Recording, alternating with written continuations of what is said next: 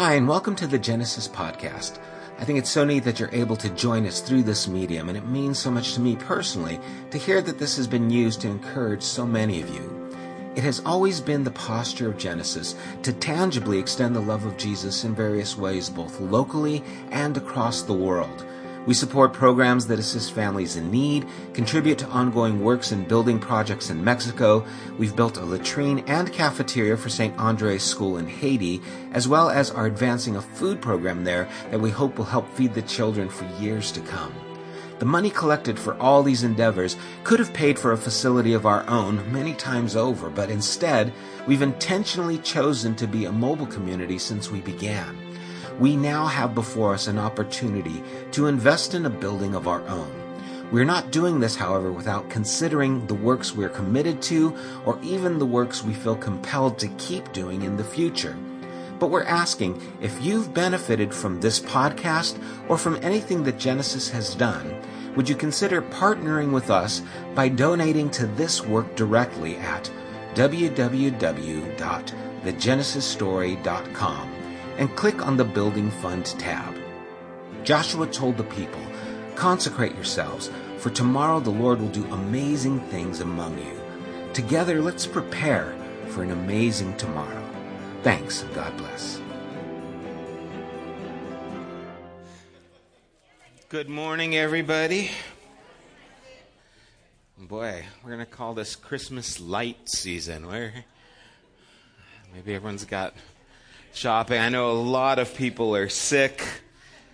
I hope that's not the case with you. Um, before we start anything else, I, I did want to update you on what is happening with uh, Terry, a dear friend of ours, for those of you who don't know, who is uh, battling cancer, and it's been going on for some time. Got a recent request of prayer from Dave and he says prayer specifically for chemo to work and put her cancer into remission, for the transplant of her own bone marrow to respond and recover between treatments so that she can stay on schedule, that her chest cavity will stop filling up with the fluid, allowing her to breathe. Uh, pray for less dependency or need for future transfusions of blood and platelets that the Lord gives us clear path through all of her treatments, which will lead us to the city of hope for the life saving bone marrow transplant with her brother, for her brother to remain healthy. And please pray we get her there. We need to get there for a successful transplant and complete healing.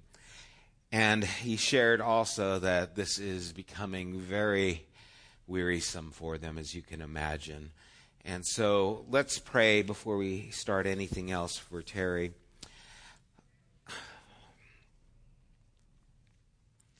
God, we are brokenhearted to hear the news and the strain that is on these two that we love.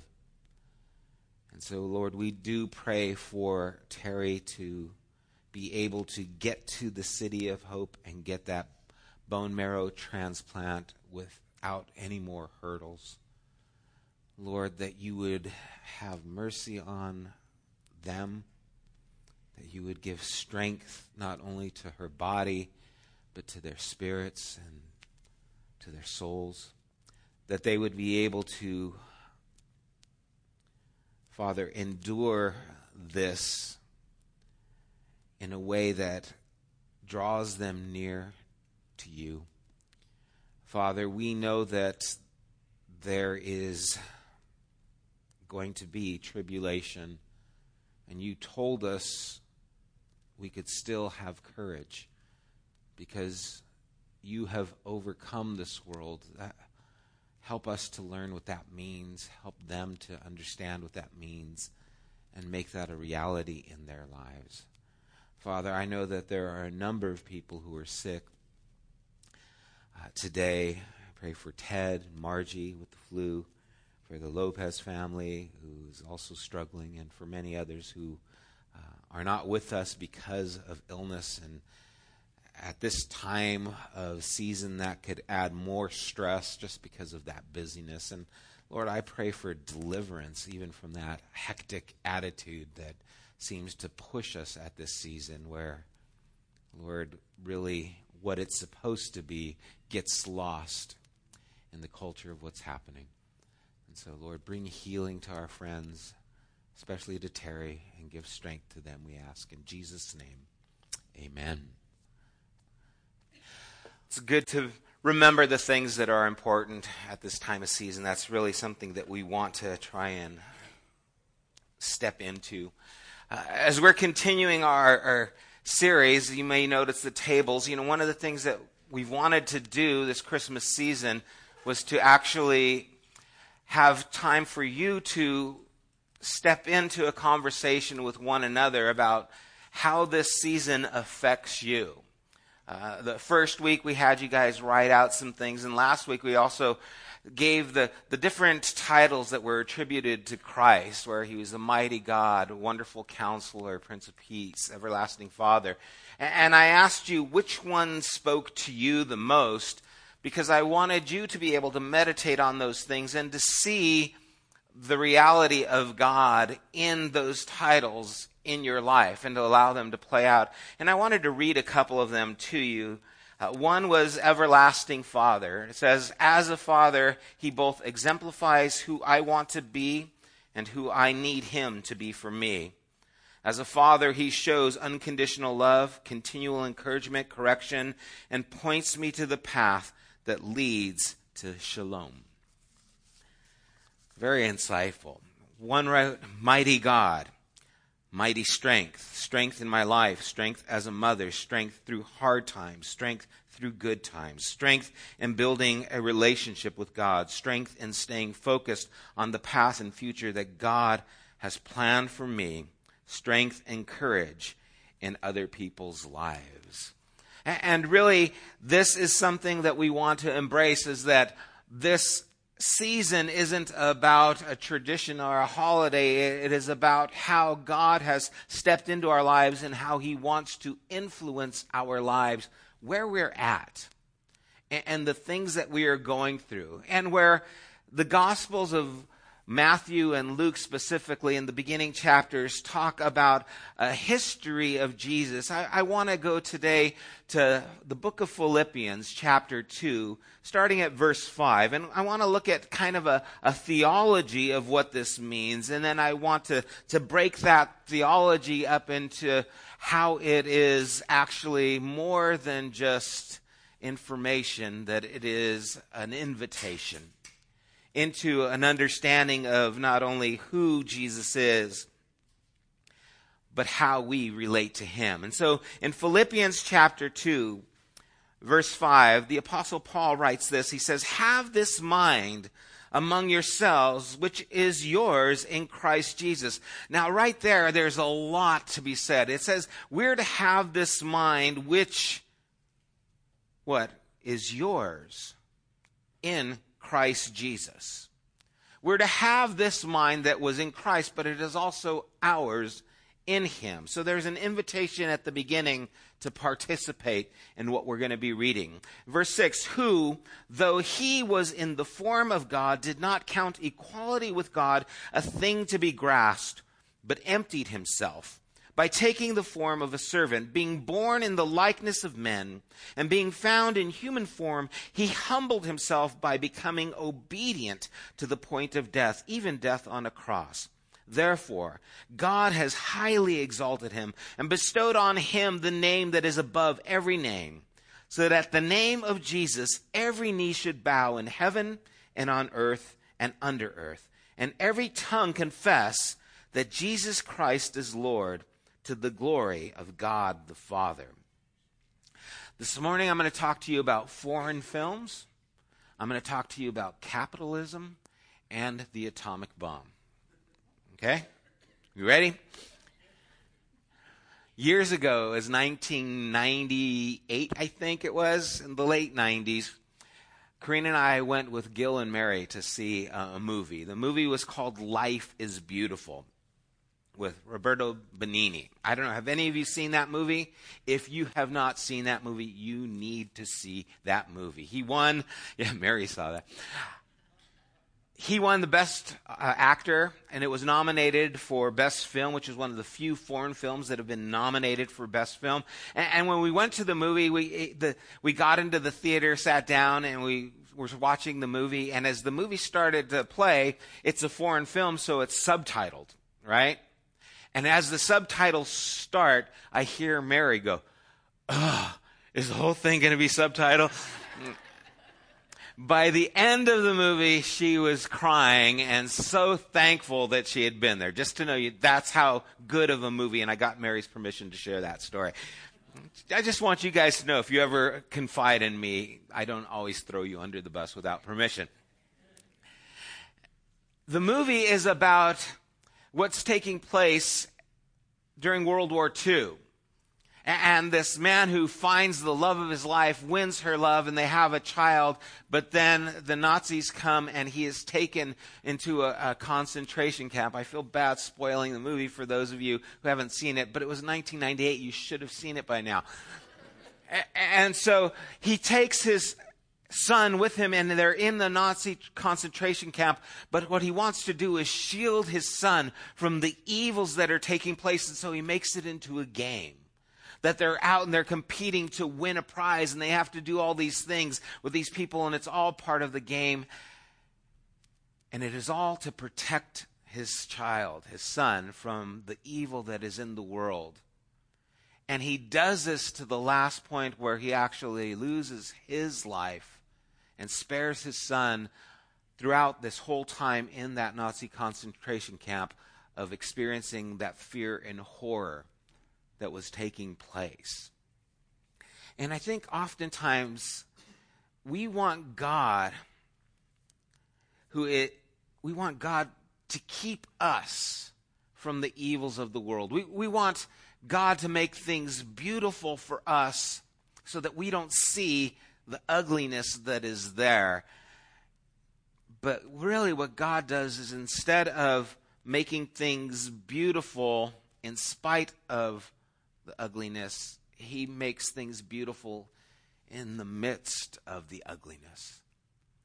Because you've probably noticed by now, even as we prayed earlier for our dear friend Terry and all she's going through, that belief in Christ, belief in God, does not um, make us immune from the difficulties in the world. In fact, it never has. It's never been promised. Jesus said, In the world you will have tribulation, but be of courage. I've overcome the world. And there is something in that that is helping us prepare for the difficulty that is going to happen and an awareness of God being with us in the difficulty as it's happening. And, you see, that's what love does. Love involves itself with us, with the person you care about. It, it involves itself, and that's where it becomes most noticeable and clear is when the difficulty arises.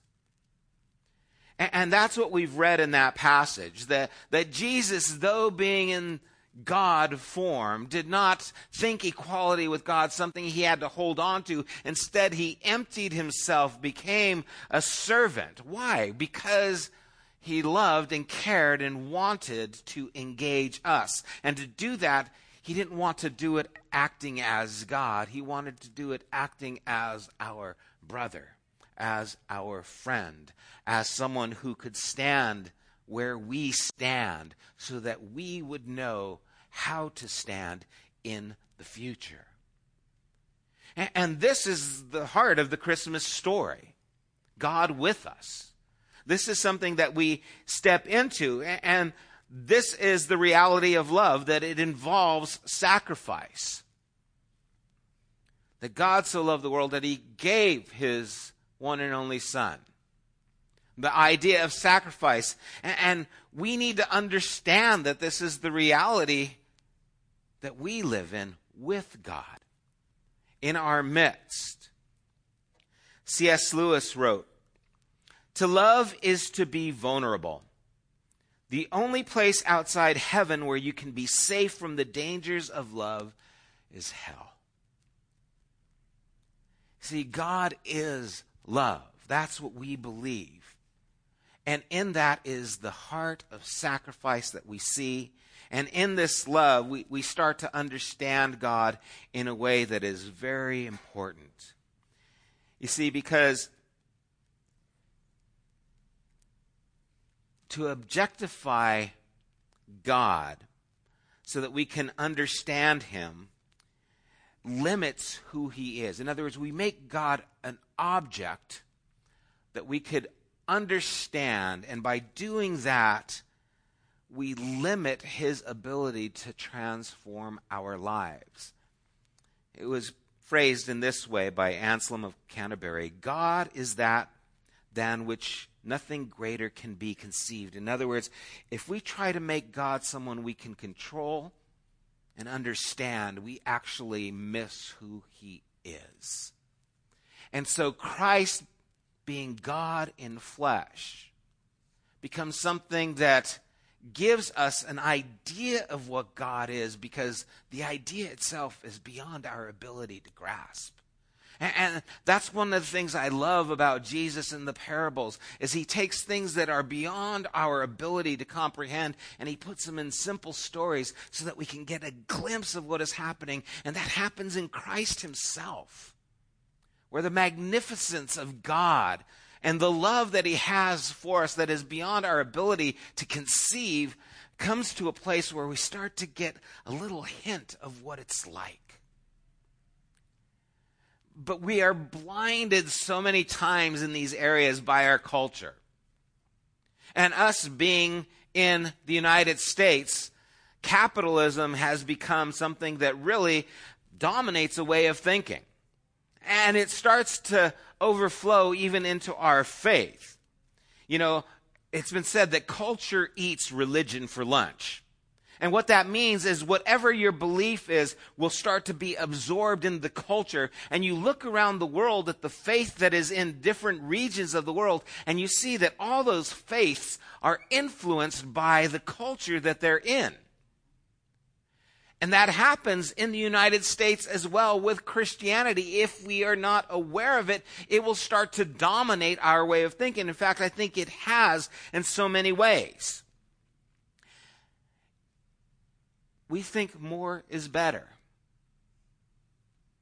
And, and so we have from this culture this gospel of prosperity where God wants you to be healthy all the time, where God wants you to be wealthy. Where did that come from? It came from our culture. It came from a, a, mindset that said, well, we need to be the best. We need to be the strongest. And so we want to get all that we can. And so God wants us to have all we can. Why? Because that's what our culture has taught us. And now we'll start to see the scripture through our culture instead of seeing our culture through the scriptures and, and it starts to dominate our way of thinking. It doesn't just dominate religion, by the way, it dominates all manner of belief. Even scientific belief will be dominated through the culture. You start seeing what you're looking for through what you already believe. And then we start to have this thing where, okay, I know how to get right with God. I got to work my way up. I, I got to just, you know, if I know the Bible well enough, if I pray enough, if I go to church, if I do all these things, I will get God's favor because that's how you, it is. You got to pull yourself up by your bootstraps. You got to make yourself, I'm my own man. I'm going to make it happen. I'm going to make it happen with God as well. And we start to see this relationship with God as one that we take control of. But you see, you can't love something that you objectify, right? If you make something into an object, you don't really love it. I guess the most obvious example is men towards women.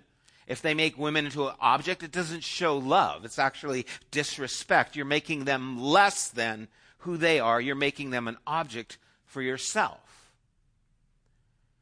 And we can do that with God. And even more importantly, we can think that God does that towards us. That we become just objects. And He doesn't see humanity as objects of love. We just see it as objects that need saving instead of family that He really desires to be with. And so then Jesus becomes just a person who came to save us, not a person who came to have relationship with us. And when we see the word incarnation, instead of thinking of doctrine, we should think of passion. We should think that God cared so much that he wanted to bring us back into relationship with himself. See, incarnation is all about the passion of God. It's about the love of God extended to us. It's not just an understanding of God becoming man. That's just a hint so that we can get a, a, a grip on what's really taking place.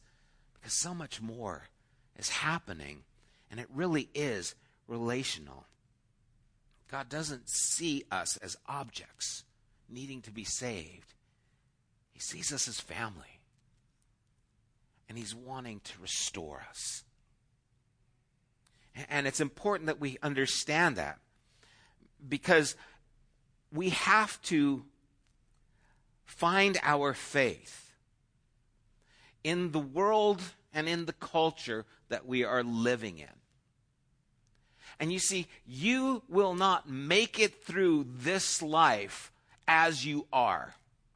Whoever you are today, you are going to be changed by the things that happen to you tomorrow, next year, the year after that. And everything that befalls you is going to influence you. And there are things that are going to hit you hard and they're going to shake your world. And they're going to drop you to your knees. And if you think, why is this happening to me, God? I thought you loved me. You're missing the point of the relationship. Did you think these things wouldn't happen to you? Did you think you would go through this life without a scar? Did you think a broken world would not break the people that are in it? Did you think I come to take away all that pain? Do you question my love because of the circumstances that you're in?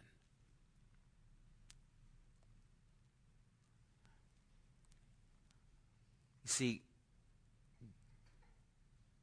you are going to be different because of the things you go through, and that is where God is has the opportunity to do the deepest and the most profound work.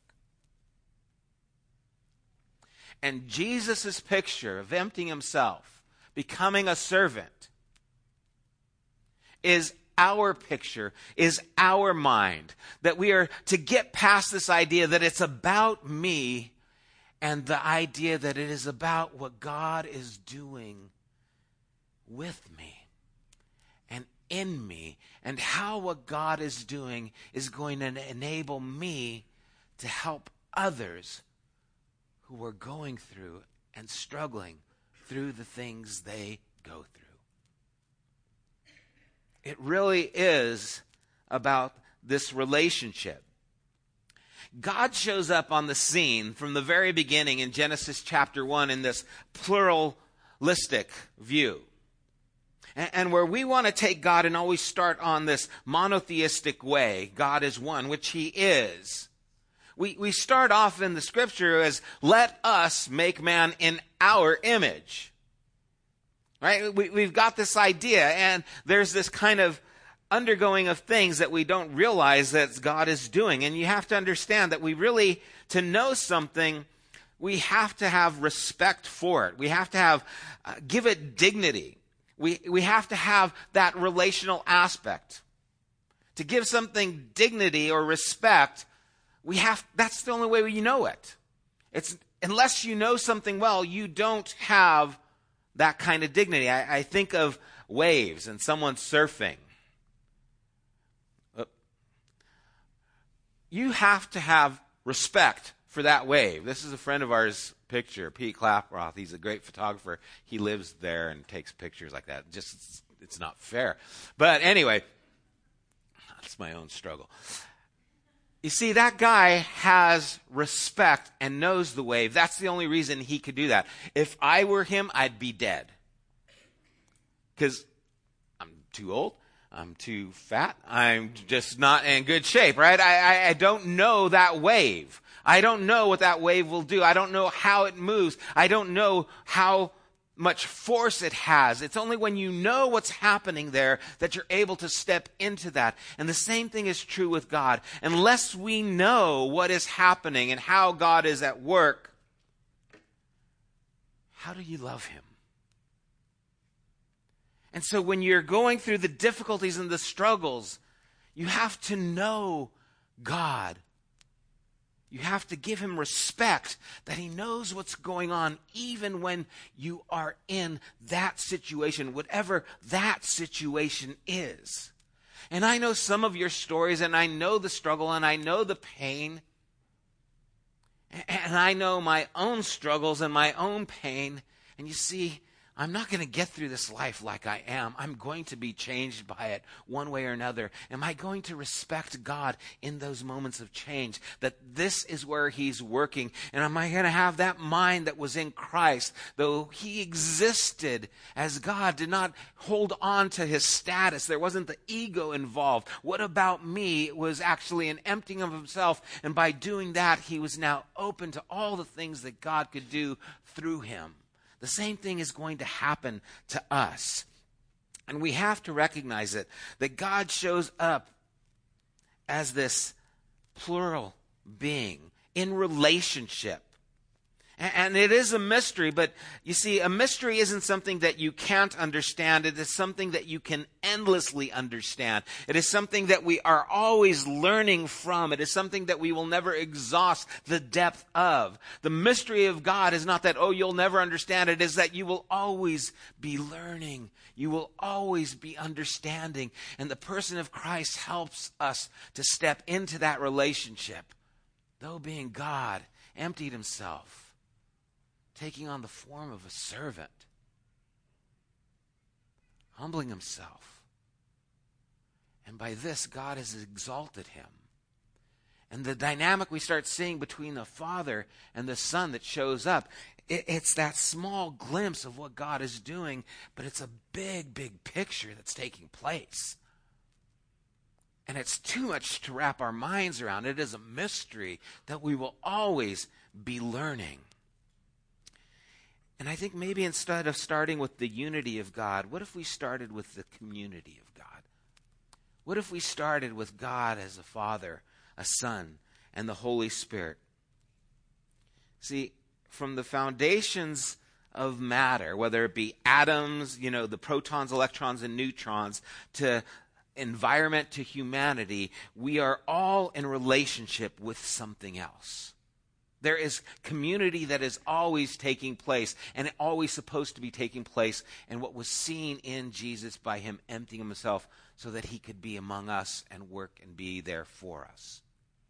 What if we saw God before we saw him as just one, which he is? We saw him as a community.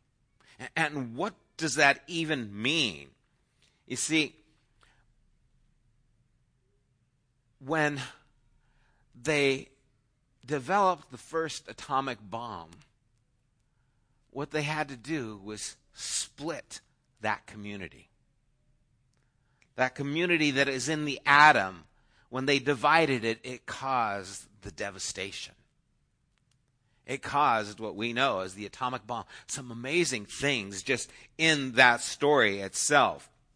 Robert Oppenheimer, the one who, the physicist who was actually responsible for the atomic bomb. He named the site where the first atomic bomb was tested. You know what he called it?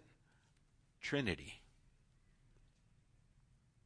And he said later on that it was like this spiritual thought that he had. It was spiritual intuition. He doesn't even know why he named it, but he named it Trinity.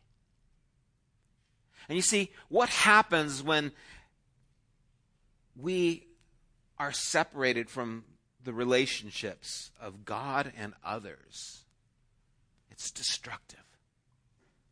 Just like an atomic bomb is destructive when you split the community of the atom, you cannot separate the community of who God is or who we are with one another without it being destructive. And so Christ's example, once again, comes to bear. It, it helps us to understand. You see, ego wants to be separate, wants to be superior. And that's the essence of sin. I shall be like God. I shall be my own. I will have no need for anything. Christ emptied himself, became a servant, the opposite of ego. Don't think of incarnation as anything but the passion of God for us. I heard a story of a man talked about when he was a young boy and he was in the forest and he came upon a wasp's nest. And as he came upon the wasp's nest, the wasps came out and they started swarming him and all over him. And so, like a normal human being, started freaking out, screaming. As he started screaming, his mother came running. He said that he saw his mother, and if he did not know who she was or why she was coming, he would think she's coming to kill me. And you see, that's the picture of the wrath of God. It is not coming to be punitive to punish you, it is coming to destroy what is destroying you. This is the picture of Christ who emptied himself, became a servant. Why? Because, man, I care. Because, man, I don't want to see the destruction that is taking place with this egotistic attitude that is trying to see themselves without the need of me in their lives, without the need of each other in the lives, without the recognition that you are here and you will only be filled when you are serving. It's a powerful picture. For God to be good, he has he can be one. But for God to be loving, God has to be two because love is always in relationship. And for God to be supreme joy and happiness, God has to be three because people who love don't know full happiness until they are able to both delight in the same thing. You've experienced that. When something great happens to you, it's not enough that it happened to you. You want to share what has happened with someone else. And so we have this understanding of God being a community so that he could share the love that is there with us. There is a old painting by a Russian artist, Andrei Rublev. It's called the Trinity. And it's also called the Fellowship of Abraham, where the, the three men came and talked to Abraham, but they called him Lord. It's one of those mysterious passages. And the whole idea here is that there is this fellowship, this community taking place. And at the bottom of the painting, it's hard to see here, but there's this little square. And there was glue found on that square. And what they think was happened that what there was something actually attached to the square of that painting, and what they think it was was actually a mirror. Because there is an invitation for us to step into the community of God. That the mind of Christ is supposed to be our mind. And that the extension of God's love for us is to include us, and that we are also to include each other. You see, what I want us to recognize this morning is that you are in community, not only here, but with God. And it doesn't matter what you are going through. Let me say that again. It does not matter what you are going through. God will run to your aid with a wrath that you can't comprehend because of how passionate he is for you. He will empty himself of his right to act as God, of his ego, so that he can engage you wherever you are, whatever you are going through. If you're ill, God wants to be there. If you're lonely, God wants to be there. If you're struggling in sin, God wants to be there. If you're struggling with hurt that has been caused to you by someone else, God wants to be there. And the invitation is to come to this table and to be a part of His community and allow it to shape you. I want to take a few minutes and I want you guys again to go to the various tables. I have a question that I want to ask. So if you can, just go to whatever table is nearest to you. Don't go by yourself to one table. The whole point of this is community. You can fit up to eight at a table. It would be great if every table had some people. Heaven, don't just sit at that table by yourself. or you're expecting everyone to come to you? I get. Find a table. And again, the whole point of this is that you guys could explore together some of the things that are taking place in your life. It's so that you can explore the things that are taking place in your life. What I want to ask you guys and what I want you to talk about with one another, I want to ask you what is an area or maybe some areas where you need to trust God's love for you more? In other words, is there a circumstance happening in your life that you're seeing it as God is distant and that you need to actually see that God loves you in this circumstance? If you don't want to be specific about the circumstance, maybe you can talk about how you need to invite God into an area or what that will look like. I need to have time alone. I need to be more engaging with someone else who I've struggled with whatever that looks like, how do you need to let the love of God, or in what area do you want the love of God to show up in your life more? Is there a specific area that maybe you've been hurt in? A specific area you're struggling, or you see Him as far apart, and He's asking you to come and sit at this table? What area do you feel like, no, God is not in that area? Does that make sense to you? Yeah? Okay. Talk amongst yourselves. How's everyone doing? Do you guys need a couple more minutes or are you a couple more minutes? Okay. Okay, for the children's ministry's sake, we're going to bring this to an end. Uh, I hope you guys, uh, again, are able to engage. You know, I wanted community to take place amongst yourselves, even as God is inviting us into that community with Him Himself. And I hope that's beginning to take place and has over the past few weeks. Next week is Christmas Sunday. We're not going to have the small groups, but I hope you will come and invite your family and friends to be a part of that. Um, and that we will be able to continue the things that we're learning through the se- season, through the rest of our lives. So let me have Randy, if you could come up and we can. There you are. Knew you were in a group somewhere. Would you guys stand with us as we close in a song? May this mind be in you that was in Christ, who did not think equality with God was something he needed to grasp, but he emptied himself. May we understand the power that is in that, that that is the reason that God has highly exalted him. And God is inviting you to his table to be a part of His community. And in that community, it is giving, it is recognizing His love for you in every area of your life. May you see that as a reality this season. God bless you guys. Have a wonderful week.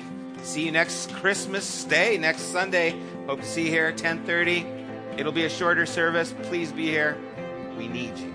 God bless you guys. You have been listening to the Genesis podcast. we invite you to join us at one of our weekly gatherings. You can find more information at www.thegenesisstory.com as well as opportunities to help financially support this podcast. Thank you for listening.